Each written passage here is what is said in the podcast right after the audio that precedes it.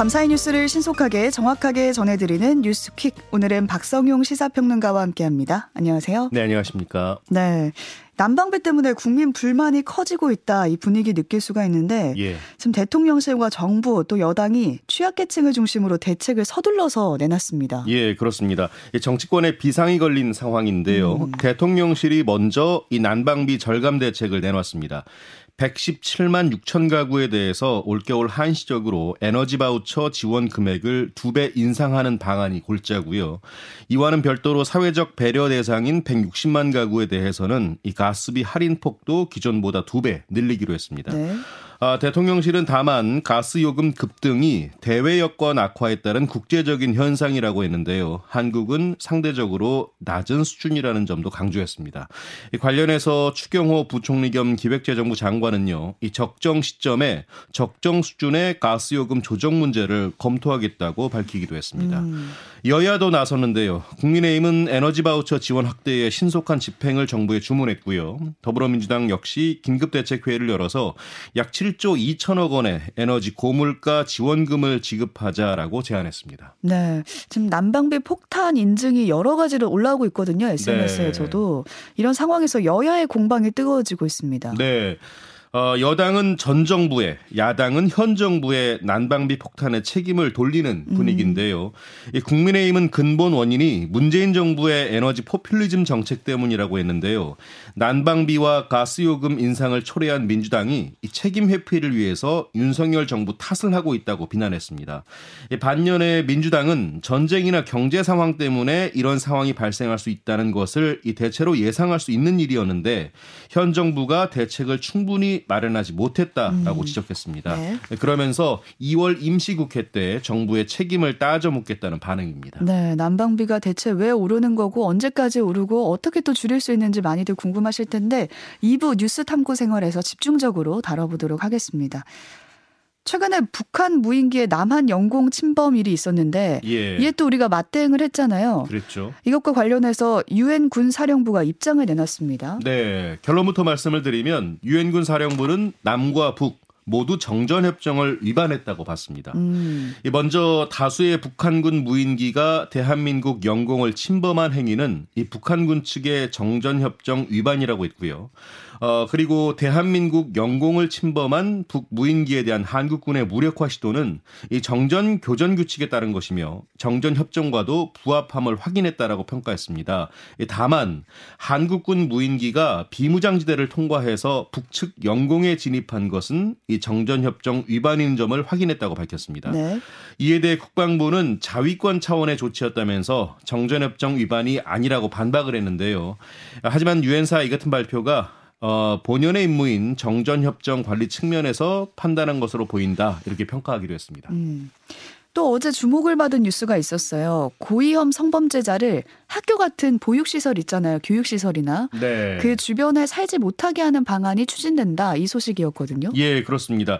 법무부가 대통령실에 보고한 내용인데요. 이 성범죄자 출소에 따른 국민 불안을 해소하기 위해서 한국형 제시카법 도입을 추진하겠다는 겁니다. 네, 제시카법이 뭔가요? 예, 이 제시카법은 미국 플로리다주에서 아동 성폭행범에 의해 목숨을 잃은 소녀의 이름을 따서 만든 법안인데요. 이 12세 미만 아동을 대상으로 성범죄를 일으킨 경우 최소 징역 25년, 평생 전자발찌 착용 등의 엄중한 처벌을 하는 법률입니다. 음. 이 법무부의 추진 방안을 보면요. 고위험 성범죄자는 출소한 뒤에 법원의 결정에 따라서 학교나 어린이집, 유치원 같은 교육, 보육시설 등으로부터 500m 이내에서는 살 수 없습니다. 네. 또 소아 성 기호증 성범죄자의 사후 치료 감호 제도 도입도 추진되고요. 이 가석 방안 출소자에게 사회 적응력을 키우기 위한 직업 훈련을 실시하는 이 조건부 가석방 제조도 제도도 시범 실시하기로 했습니다. 네, 어떻게 진행이 되는지 살펴봐야 되겠고요. 요즘에 뭐 재벌 3세의 마약이다 보다 뭐 뉴스가 굉장히 많았거든요. 예. 근데 상습적으로 대마초를 피우고 주변에 판매까지 한 부유층 자제 한 20여 명이 적발이 됐다고요? 예. 어, 20명이 적발됐고요. 음. 이 가운데 17명이 재판에 넘겨졌습니다. 네. 면면을 좀 살펴보면요. 남양유업 창업주 고 홍두영 명예회장 차남의 아들인 홍모 씨는 이 지난해 10월 이 대마를 주변에 유통하고 소지 또 흡연한 혐의를 받고 있습니다.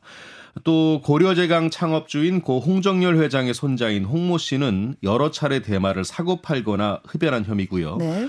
어, 그리고 3인조 가수 그룹 멤버인 미국 국적의 가수 안모 씨는 이 대마를 매수하고 흡연한 것뿐만 아니라 제주에 있는 자택에서 대마를 직접 재배한 혐의까지 받고 있습니다. 그 귤밭에 대마를 심었더라고요. 예.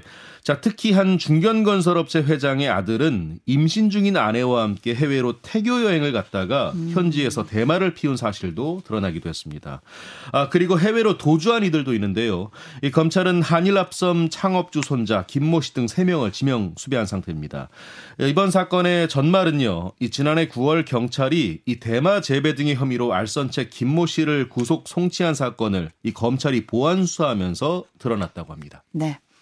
10대 제자를 성폭행하려 한 혐의로 재판에 넘겨진 피겨스케이팅 국가대표 출신이죠. 이규현 씨 1심에서 실형 선고를 받았다고요? 네.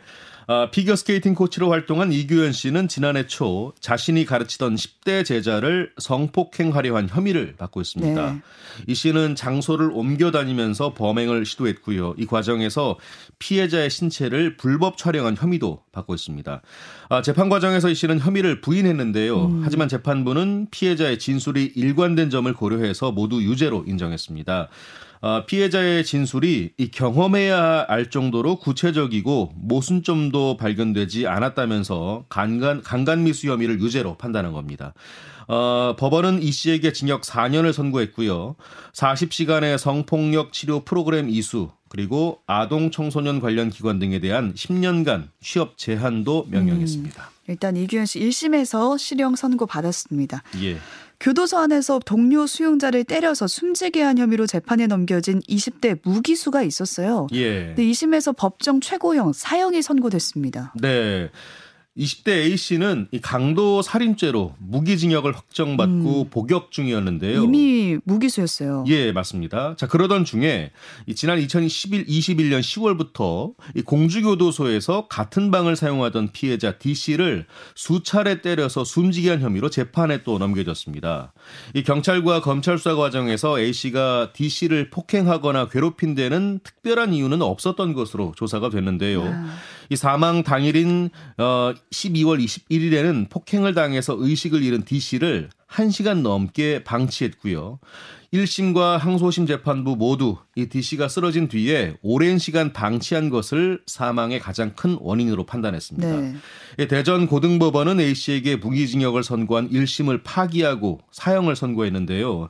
어, 2심 재판부는 여러 차례 재소자에게 폭력을 휘두른 A씨에게 교화 가능성이 있을지 음. 의문이라고 지적을 했습니다. 그러면서 이 수영 생활 도중에 사람을 살해한 죄의 무게가 가볍지 않고 이 무기징역을 선고받은 이에게 이 무기징역 이하의 형을 선고하는 것이 어떤 의미가 의미가 있을지 의문이라면서 음. 사형 선고 이유를 설명했습니다. 네. 이태원 참사 희생자 명단을 공개한 시민 언론 민들레가 있었죠. 기억들 예. 하실 텐데 경찰이 압수수색을 벌였습니다. 네. 민들레는 앞서 지난해 11월 14일 이태원 참사 희생자 158명 가운데 155명의 실명 등을 유족의 동의 없이 공개를 음, 했죠. 네. 어, 이에 보수 성향의 시민단체들이 민들레를 경찰에 고발한 상태였는데요. 관련해서 경찰이 어제 오전에 수사관들을 투입해서 공무상 비밀 누설과 개인정보 보호법 위반 등의 혐의로 압수수색을 진행했습니다. 이에 민들레 측은 언론 탄압이라면서 즉각 반발했는데요. 입장문을 통해서 어, 이태원 참사 희생자 명단 공개는 참사의 발생과 이후 대응 과정에서 어, 보안 그리고 정부의 무능과 부실 또 나아가 은폐에 대한 긴급 행동적 보도 행위였다고 했고요. 예, 그러면서 민들레가 공개한 것은 진정한 추모와 애도에 필요한 최소한의 것, 단지 희생자들의 이름뿐이었다라고 주장했습니다. 네. 가수 고 신해철 씨를 숨지게 해서 징역형을 확정받은 의사가 있었어요. 기억들 하실 텐데 네. 또 다른 의료 사망 사고로 1심에서 금고형을 선고받는 일이 있었습니다. 네. 어, 말씀하신 대로 의사 강모 씨는 음. 2014년 10월에 가수 고 신해철 씨를 수술하다 숨지게 한 혐의로 2018년 5월 대법원에서 징역 1년을 확정받았는데요. 네, 그러고 나서 또 다시 의료를 진료를 한 거죠. 네, 아, 그 전에 있었던 일인데요. 그 전에요? 네, 어, 2014년 7월입니다. 60대 남성에 대한 심부정맥 혈전 제거 수술을 하던 중에 혈관을 찢어지게 해서 대량 출혈을 일으킨 것으로 또 조사가 됐습니다. 어. 이 피해자는 뒤늦게 종합병원으로 옮겨졌는데 하지만 21개월 후인 2016년에 사망을 했습니다. 아, 그러니까 고 신해철 씨가 숨진 날이 2014년 10월이고 예. 이분이 수술을 받은 날은 2014년 7월이에요. 예, 그렇습니다. 그리고 나서 2016년에 사망을 하신 거예요. 예. 이 서울중앙지방법원은 업무상 과실치사 혐의로 기소된 의사 강모 씨에게 금고 1년을 선고했는데요. 음. 이 재판부는 피고인의 조치에도 불구하고 부종과 발열, 출혈이 발생했고 이 피해자는 호흡 곤란과 혼수 상태 등에 이르게 됐다고 했습니다. 그러면서 업무상 과실 정도가 가볍지 않고 피해자에게 사망이라는 결과가 발생했다고 설명을 했습니다. 아, 재판부는 다만 피고인에게 도주 우려가 있다고 판단되지는 않는다면서 법정 구속은 하지 않았습니다. 네. 홍콩에서 사들인 금괴를 대거 밀반출하다가 적발된 40대가 있었는데 예. 벌금형을 선고받았는데 천억 원이 넘게 이제 벌금형이 선고됐네요. 예. 아, 40대 A 씨는 2016년 8월부터 이듬해 4월까지 시가 2,200억 원 상당의 금괴 5천 개를요. 115차례에 걸쳐 일본으로 밀반출한 혐의를 받고 있습니다. 벌금형이 크다고 생각했는데 그게 아니라 이미 밀반출한 금액이 2,200억 원이었어요. 예, 밀반출한 금액 자체가 네. 워낙 커서요. A 씨는 홍콩에서 구매한 금괴를 인천국제공항 환승구역으로 몰래 반입한 뒤에 운반책을 통해서 밀반출한 것으로 드러나는데요. 이 한국에서 출발하는 여행객들에 대한 일본 세관의 휴대폰 검사가 완화된 점을 노리고 운반책을 여럿 고용해서 범행한 것으로 조사가 됐습니다. 이 법원은 A 씨에게 벌금 1,101억 원을 선고하고 2,470억 원을 추징을 명령 했는데요. 이 법원은 밀반출한 금괴가 거액이라 죄책이 무겁다면서도 네. 이 다만 국내 관세 수입과는 관련이 없는 점 등을 양형에 고려했다고 설명했습니다. 네. 우리도 눈이 좀 많이 왔지만 일본도 폭설이 내렸거든요. 예. 근데 이 교토에서 폭설로 인해서 지금 7천여 명의 승객이 10시간 가까이 꼼짝없이 열차에 갇히는 그런 일이 있었다고요. 예. 어, NHK, 방, NHK 방송 등에 따르면요. 이 교토를 지나는 철도인 교토선, 비와코선에서 선로 분기 장치가 고장이 나서 15개 열차가 멈춰섰고요. 이 7천 명이 갇힌 가운데 16명이 구급차로 옮겨졌습니다. 이 선로 분기 장치는 6시간 동안 10cm의 눈이 내린다는 예보가 있으면 눈을 녹이는 장비가 가동이 된다고 하는데요. 하지만 이날은 공교롭게도 이 8cm의 강설 예보가 내려져서 매뉴얼에 따라 이 장비 작동을 준비하지 않았다고 합니다. 네. 이 밤이 깊어지고 추위가 심해져서 열차 차장이 승객을 일단 하차시켜야 한다고 건의를 하긴 했는데 하지만 열차 관제센터에서는 매뉴얼에 따라서 장비 수리가 우선이라고 아. 하면서 꼼짝없이 이 승객들이 갇혀 있었다고 합니다. 그러니까 오랜 시간 또 갇혀 있고 추워지니까 16명이 구급차로 옮겨지는 일이 있었던 거네요. 네, 그러니까 이 추운 날씨에 승객 일부가 병원에 옮겨질 정도로 상황이 나빴는데 매뉴얼에 따라서 승객보다는 이 철도 고장 처리를 앞서 처리하다가 벌어진 일이라는 겁니다. 네. 이에 철도 운영사가 기자회견을 열어서 뒤늦게 사과를 하긴 했습니다. 하지만 이 예상을 넘어선 악천 후에도 매뉴얼에만 집착하다가 이 제대로 대응하지 못한 것에 대한 비판이 큰 상황입니다. 그러게요. 아무리 매뉴얼도 매뉴얼이지만 더 중요한 건 사람인데 예, 네. 아쉬운 판단이 아닌가 싶습니다. 전쟁 중인 러시아의 하원 의원들이 새해를 맞아서 해외 휴양지에서 호화 휴가를 즐기고 몰래 갔다 오는 것도 아니고 인증샷까지 올렸어요. 네. 여론의 문매를 맞았습니다. 네, 먼저 우크라이나의 접경의 러시아 서부 쿠르스크주 주의회 의원 막심 바실리에프가 최근에 멕시코 휴양지에서 이 새해 맞이를 하는 영상을 올렸다가 큰 비난을 산 적이 있습니다.